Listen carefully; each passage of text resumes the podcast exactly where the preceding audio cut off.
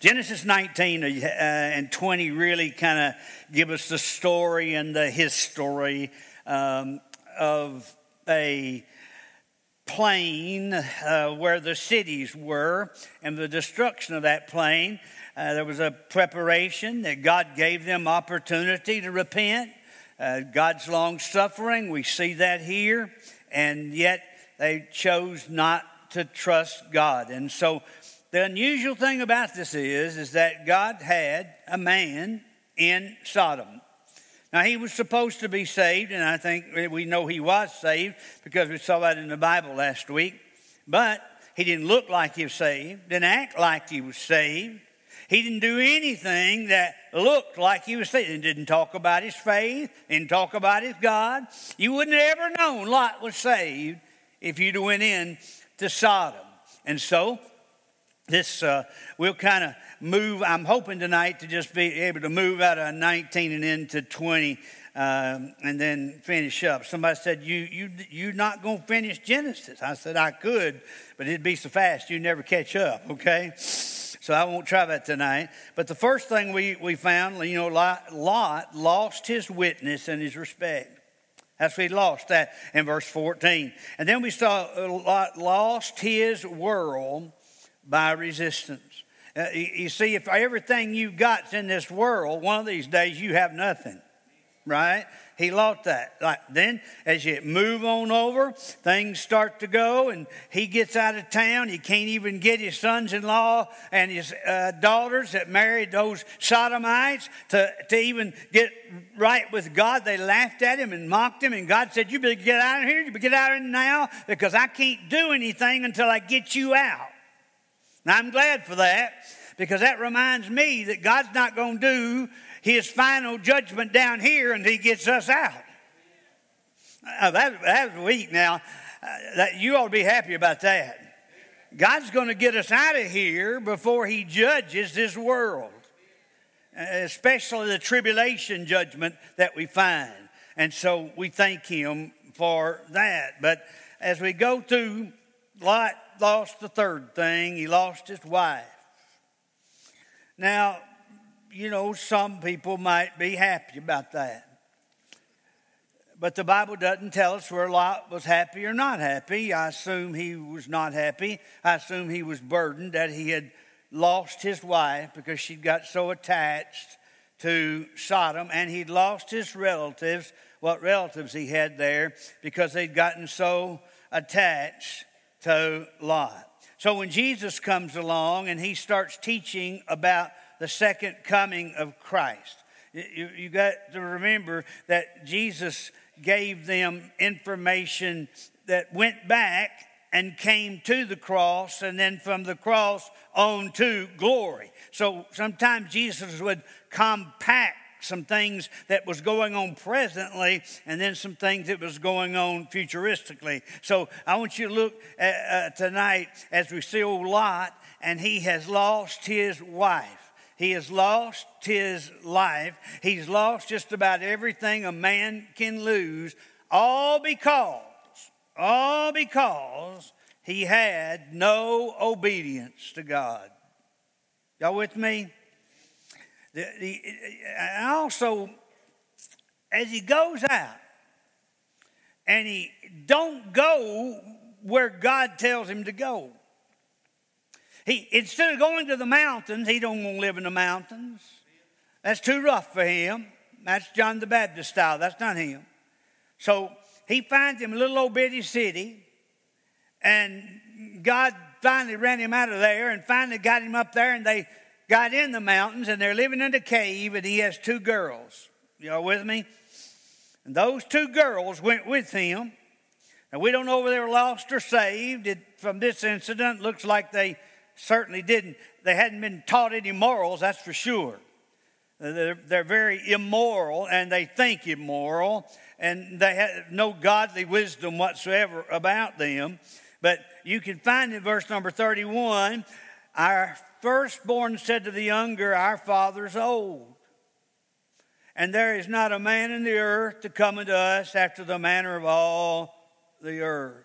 You see, they had watched in verses 24 through 26, they had watched that city all those cities that was built down there on that plain obviously a great farming plain obviously a wonderful lush and beautiful place because lot chose it over other parts uh, of jordan even over the northern part of jordan. And so when you look at that you, you, you see it all exploding. God exploded it. And there's nobody left. Where'd they go? Well they all burned up. No they all they, the, their bodies burned up but they went somewhere else. And the reason God couldn't get, got reason God needed to get Lot out of there before he did this was because lost souls in the Old Testament went to a place called Sheol. Sheol. It's the word for in the New Testament, Hades. It just simply means the place of death. Uh, it, it, the, the context tells us what it's talking about. Sometimes it's talking about the lake of fire. Sometimes it is just talking about the grave and dying. And so we know, according to Luke 16, that there really is a place called hell, and there was a great gulf fixed between it. Now you say, where is that? I personally believe that the, it is in the center of the earth.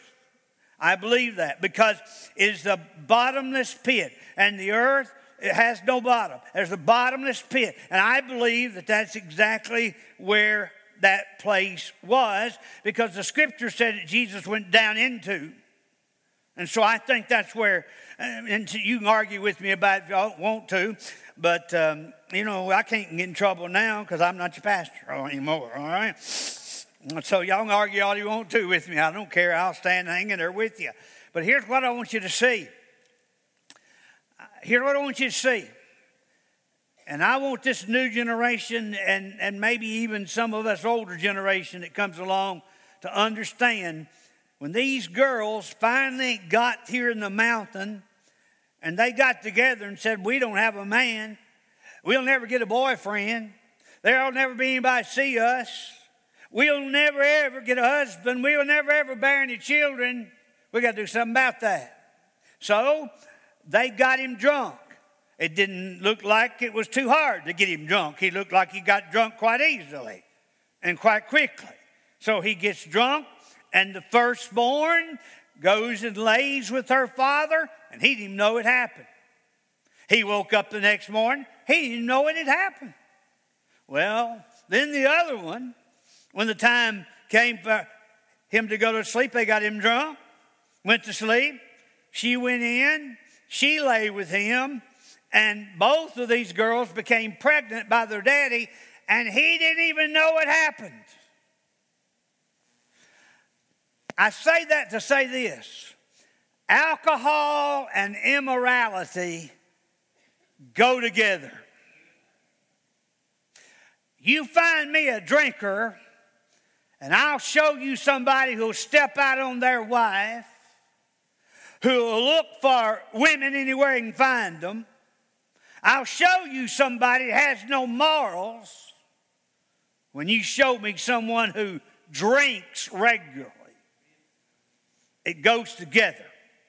Immoral. You'll say things you wouldn't say when you're drunk. You'll act ways you wouldn't act when you're drunk. Uh, listen, listen, I'm telling you the truth. You'll spend money you wouldn't spend when you're drunk. And so there is a great connection between alcohol and immorality. And I'm going to give you, this is the verses here, Genesis 9 21. If you go back there, you'll find it. Write that down, not 19, but Genesis 9 21. And then write this verse down because it's very clear. Habakkuk 2, verse 15. Since we don't have a lot of time, I'm not going to make you go there, but I want you to write down Habakkuk chapter 2, verse 15. And so when you get to Habakkuk, he makes clear that it is connected closely to alcohol. So he gets drunk, don't even know what's happened, and now he's both of his daughters is pregnant by Isaac, not Abraham. And in an incestuous way. So, so let, let, let, us look. Let's kind of take off right here. And so, uh, th- this drunkenness, this incest that was going on now, they learned that in Sodom. Sodom probably was into bestiality and incestuous relationship and any kind of sexual perversion that you could think of, oral, oral sex and, and any kind of per- perversion you could think of, they's into it. They're in it. Uh, you could think it, you can't, you couldn't think of anything that was wasn't going on in Sodom. And so, as you read that, it, they have daughters. These daughters have sons. One Moab, one Ammon. These became bitter enemies of Israel. And you can find where God said in Psalm 60, verse number 8, that Moab is my wash pot. It really means I wash my feet in that. That's how he felt about their filthy life, too. They lived awful. So there's a continual hatred um, there's a continual murderous spirit here that you find that uh, uh, because when they produced women and children, what did they do? They hated Abraham's children too. It just goes on, folks.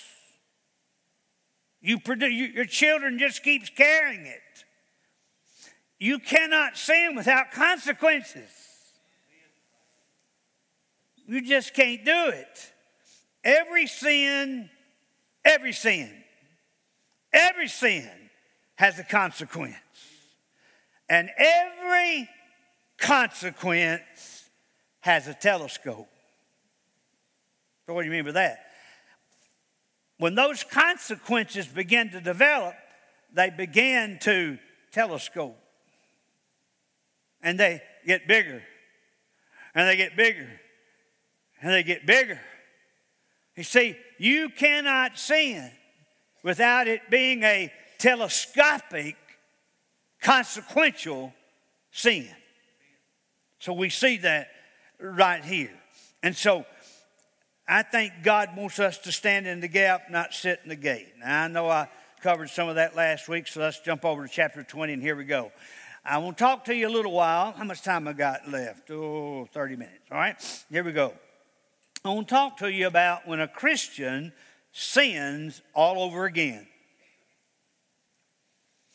Anybody here that hasn't done that? See him. Never sinned after you got saved. Anybody in here that's never sinned after you got saved? Okay. Is there any, anybody in here tonight who had a strong addiction or strong lust or strong fleshly leading that never, ever even touched that again. That happened in your life? Probably not. Now I tell you what I have done. I have been able to get rid. I've, I've went back only one time and never anymore to one particular sin. But I just seemed to try it one time, and God made me so miserable I couldn't stand it. And so uh, has he done that for you? If he hadn't, you're not saved. Saved people just gets miserable when they disobey God. So, so look here. The truth is that this chapter would be an embarrassment to us if it wasn't for the fact that we all have sinned in the same way Abraham did. We've done the same thing we've done before the same way. Now, so let's look. Abraham's a repeat offender. Now, 1 Corinthians 10 tells us that everything that's written in the Old Testament was written for our example, right? So we take everything in the Old Testament and it uses, uh, we use it for an example in our life and how to live our life because we can look over there where the mistakes was made and we can look over there to where the successes were and where the faith was and where the blessing was. But then when you see where the sin was you see it just keep telescoping out. So let's look here. First of all verse 1 abraham's on the move. Now he didn't go to egypt. He stayed in canaan at a different location. Maybe he moved because of Sodom's ruins, upset. Um, maybe, maybe he just couldn't take that. I don't know. And, and he moved, though, into a danger zone. When you leave, when you leave walking with God, when you leave committed to God, you move into a danger zone. Y'all, y'all get me? You move into a danger zone. And so we see Abraham getting into a danger zone. And it's a temptation zone, if, I, if, if you please, a, a temptation zone. It's enemy territory. Listen, folks, I've got enough trouble with the devil without moving into where he is. What about you? I know some of you all pious, the devil don't ever bother you. You just move right on through life. Let me tell you the people he don't bother, those who does nothing for the glory of God. That's the ones he don't mess with. Why? No need to, because they ain't getting anybody saved. They ain't praying. They, they ain't witnessing. They ain't doing anything for God. Why should the devil mess with them? He'll go mess with the folks who's hot for Jesus. And so the devil, when he moves into this danger, uh, he sees 1 Thessalonians 5.22, uh, we have this verse, I believe, given to us because of sins like this in the Old Testament. It says this, abstain from all appearance of evil. If it looks bad, it's probably bad. Well, people can say what they want to. What? What? Whoa, whoa, whoa, whoa. If it looks bad and it continues to look bad, it's probably a telescope somewhere. So let's be careful. Uh, let's be careful. Uh, you see, uh, this, these, these baby killing, sodomite living, um, entitlement loving justice system we have today, they don't have a clue what a moral is. Not one thing in Luke 17 that don't fit our time clock today. Can I somebody say amen to that? It just doesn't. It says that they would see this, this generation. Jesus was saying the people who is alive when I come, shall see all these things come to pass in this generation. Now, he's speaking primarily to the Jewish people, but here's, here's what's going to happen. Uh, the closer it gets to the rapture, that means that all the things that's happening that the Jews are seeing, then we're supposed to see and know and get excited and be comforted by the hope that's in us, knowing that Jesus is just about to snatch us out of our cowboy boots. And so you say, Well, I don't believe that, that you can do that because the Bible says that no man knows the day nor the hour. That's right. Nobody knows the day nor the hour, but we can know the generation. I don't know what a generation. God is long suffering, so I assume that his generation is longer than a generation in the Bible. A generation in the Bible starts at 50 years, goes to 100 years. Somewhere in there is what generations are described at. Somewhere between 50 and 100 years is a generation. If you look in the Bible and look at the time span, look when one was born, the next one was born, and through Christmas, I hope you'll do that because we just skip over that, don't we? And so he has to see that that time clock is clicking, and we see it in the generations. Now, if the generation is not 50 to 100, I believe there's only one other number it could be, and that's the number that God gave Noah. I'll only give you 120 years, and I'm not going to strive with man anymore. Right? So you say, you're going to go, I know what you're going to do. You're going to go down to breakfast, eh, you're going to go down and get your breakfast in the morning somewhere. And then you're going to say, I want to tell you what that crazy preacher said last night. He said that we can know when Jesus is coming back. Well, take your Bible and show him. I don't know where we're the generation. But if we are the generation, and it sure looks like it, then we're the generation that will be caught up and we'll see these things come to pass. Well, we're seeing them happen right before our very eyes. God has done everything in the world to get our attention. God's done everything in the world to get the attention of the world. And yet we don't listen. And so we see Abraham on the move. But look, we see Abraham misrepresenting in verse number two. Verse number two. Look, and Abraham said of Sarah, his wife, uh, now they're going down in, and they're going down to Gerar. Gerar or Gerar as it's pronounced sometimes. But look, Abraham said of Sarah, his wife, She is my sister. And Abimelech, the king of Gerar, sent and took Sarah. That meant he put her in his harem. Now, I'm going to tell you something. Sarah must have been a dynamite looking woman. You say, why? Because she's almost 90. 90. And although I hear men sometimes, because they got a whole lot of money, you know, getting married at 80 and 90, you don't hear too many women. Because they don't want that guy to get their money. They might like a young man to hang onto their arm, make them look good. Well, let's just think about this. She's my sister, so he takes her, puts her into the harem. How did that happen? How did she look so youthful?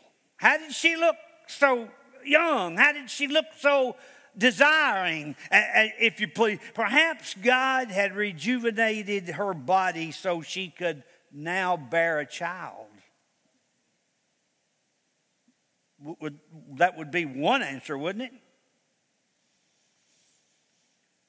it? Can I, let me throw this in if a man or a woman has to worry about somebody who's better looking and a better loving, he'll be miserable. Can't trust a woman like that. Marriage is built on trust, and a lie will ruin your marriage forever. Telescopes. Telescopes. That's why you see people get a divorce after 30 years even 40 years, 50 years. It's telescoped. That's what happens. And so marriage is built on trust. But he didn't, tr- he, there was nothing trustable. He lied. He lied. Marriage is to be built on honesty and love, but not beauty. Now, I think you, you ought to get one looks good It's kind of crazy to go get an ugly woman. You know? Because you got, you know, but eh, I, you remember the old song that the guy used to sing, if you want to be happy for the rest of your life, get an ugly woman to be your wife. You remember that one? Well, that means nobody else wants her, so you'll take her and you don't have to worry about anything. So, this, this love, now listen, I, I, am having a problem with this. When I get to 1 Peter chapter 3, and I've been studying this for a long time, I get to 1 Peter chapter 3, and I see something has changed in their relationship because in 1 Peter chapter 3, and so several years on out from this time, in between this time and the time that Isaac was born, Sarah had gotten right with God. Abraham had gotten right with God, and Sarah had surrendered to the authority of her husband and became totally, clearly, fully honest. No half truths. You see, this was a half truth because she was his sister, but she is also his wife. You see, you can cover, I've noticed today people don't like lies. They don't like to be called a liar. And what they do is they justify it. They run circles around it. They, they smooth it over a little bit. They cut the edges off of it where it's not so bad. And that's the way I think at some point they had done that, but now it seems like they're coming back and saying, listen, I hadn't been honest. I hadn't told you uh, what you asked me. I hadn't told you the things that was going on. But you know there was that, that hatred between Sarah and Hagar. It, it, and, and what happens in 1 Peter chapter 3 could not have happened if something hadn't happened in Sarah and in Abraham's heart. Am I wrong on that? I never heard a preacher take it on. But I decided I was going to take it on because in the book. When you get over in 1 Peter chapter 3, don't start talking about a marriage until you go back and look at how it started. And look how it telescoped. And look what happened because of it. Not good. But here's what is good God's restraining order, verses 3 through 6. God performed invisible sovereign restraint. And I'm glad he does, aren't y'all? let's look at it. But God came to Abimelech in a dream by night. Now, Abimelech's a pagan. he didn't come speak to Lot because Lot's a believer out of fellowship with God. Those kind of people can't get through. They ain't going to talk to him. And if you're backsliding tonight, he ain't going to talk to you. If I'm backslidden, he's not going to talk to me. So look what he said. God came to Abimelech in a dream and said to him, Behold, thou art but a dead man. For the woman which thou hast taken, she is a man's wife. But Abimelech had not come near her and said, Lord, wilt thou slay also a righteous nation? He said, I didn't know nothing about this. Oh God, I hadn't touched her yet. Don't kill us. And look what he said. She is my, he said to me, he's talking to God, he said to me, she's my sister. And she, even she herself, said, He is my brother. In the integrity of my heart and innocency of my hands have I done this. And God said to him in a dream, Yea, I know that thou did this in integrity of thy heart, for I also withheld thee from sinning against me. Underline that. Underline. Get your pen out. I also withheld thee from sinning against me. Therefore suffered I thee not to touch her. In other words, if that man had to put him in his harem and he said, I got a new woman tonight and she's a real looker, I'm telling you, for her age, I've never seen anybody that, that beautiful before. I've never seen anybody, uh, I mean, I mean, I, I, I, I mean, she turns me into a hunk of burning love. I just never seen nothing like that. So I want her tonight. But you know what God did? God restrained him. God stopped it. I don't know how God stopped it. Don't know. Maybe some of his warriors came in, said there's some people on the, on the move. We need to do something. We don't know. But God restrained it. Say amen. Good gracious, you ought to thank God God's restrained some things in your life. He restrained it.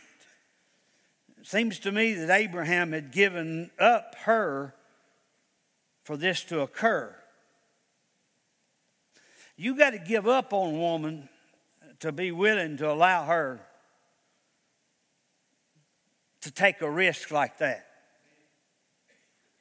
Now, maybe Abraham had got to the point where he thought he was so spiritual he could take a risk and that God would take care of him. Well, folks, you don't ever get spiritual enough to back God in a corner and say, I'm going to sin and you get me out of it after I'm through. Y'all with me? So it seems he had given her up. Marriage is to be built there on trust. Without it, you have misery. Marriage is built on honesty, not beauty. Love is reduced only. Here's what happened after a period of time to where there's lies or half truths or just partial truth or just enough truth to get by. Look, it's reduced to only the commitment to God, not care and comfort uh, the, the, the, it just gets the fear out of your life. So God restrained, God put a restraining order on Abraham.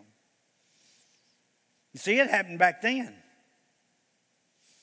I know y'all have had a hard day, obviously, yeah, but uh, God put a restraining order on him, but you know, God's put a restraining order on all of us in a lot of times. I'm sure glad. Because the second, as we look at this, look at the dream alert. He, he was made aware of truth. He, he was convicted in verse number three. What he had done was grounds for death, and the fear of death brought him under that fright. He said, If I do this, whatever God or whoever God, whatever God it was, will kill me. He had a fear of God that obviously Abraham didn't. And he got this in a dream. He got this in a dream. Isn't it bad that God has to speak to a pagan in a dream over a backslid Christian? Mm. And so laws are accommodating. You know why that laws are accommodating? Because we write laws to accommodate our sin. I just might as well go ahead and make you mad for my leave. I'm going long. Adultery is no longer a crime.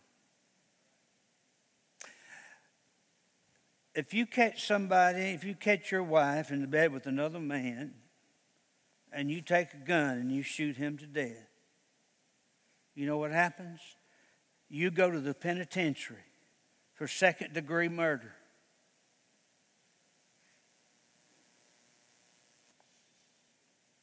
She walks away scot free or vice versa. You see, if it wasn't for God's restraining order, we'd be in trouble. Because adultery is no longer a crime. It used to be, but right now, when a woman commits adultery, a man's hands is tied. Because whatever you do, you're going to jail or penitentiary for it. Or a civil suit against you that'll take every dime you'll ever make. I wish I didn't have to tell you that, but it's the truth.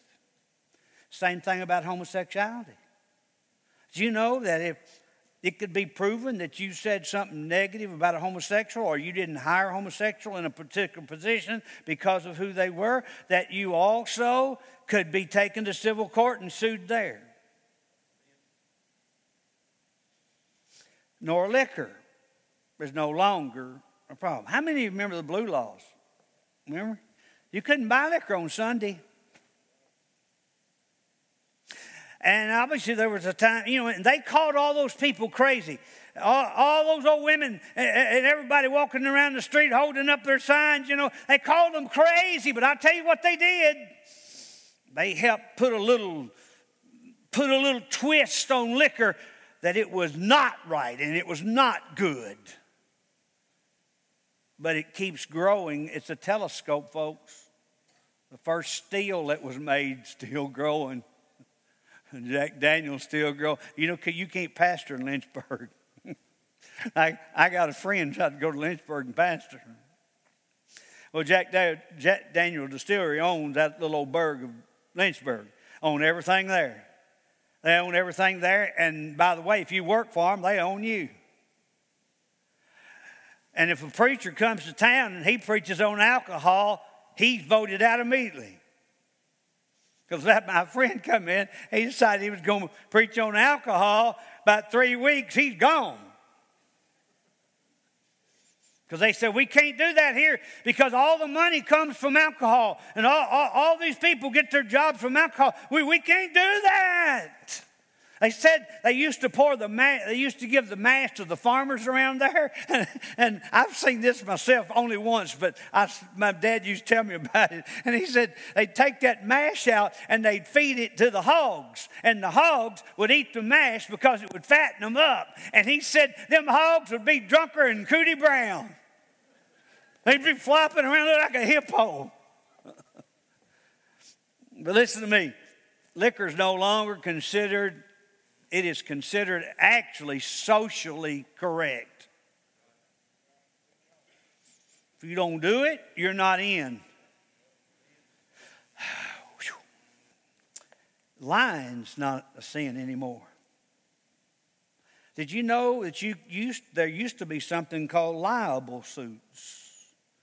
That if someone told a lie on you, that ruined your reputation or hurt your job or whatever the case might be, you could take them to court. But lying is now accepted because all of our leaders lie. So we make laws to protect us from what we do, which is lie. Um, gambling, uh, it's not a sin anymore. Why? Because we made laws to accommodate our sin. Divorce, it's no longer bad anymore. In fact, it's so simple. Just get it done real quick and it's over with, and you go on and you forget it. No, no, no, you don't forget it. You remember that telescope? Now you can get over it and God can forgive it and you can get peace. Thank God for that. But it's not over. The produce the, the consequences that it produces continues where it's images in your mind to where it's actions of your life to, to, to where it's a distrust of your partner uh, maybe a woman can no, no longer ever trust her husband because of that even though no matter how hard she tries and, and so that telescope keeps working for something now that is just so simple. So I got to quit. So we're going to move on to chapter 20, and we're going to see that Abimelech had more faith in a God he didn't know than Abraham did, and he was called a friend of God. Woo! You explain that? I'll show you next week.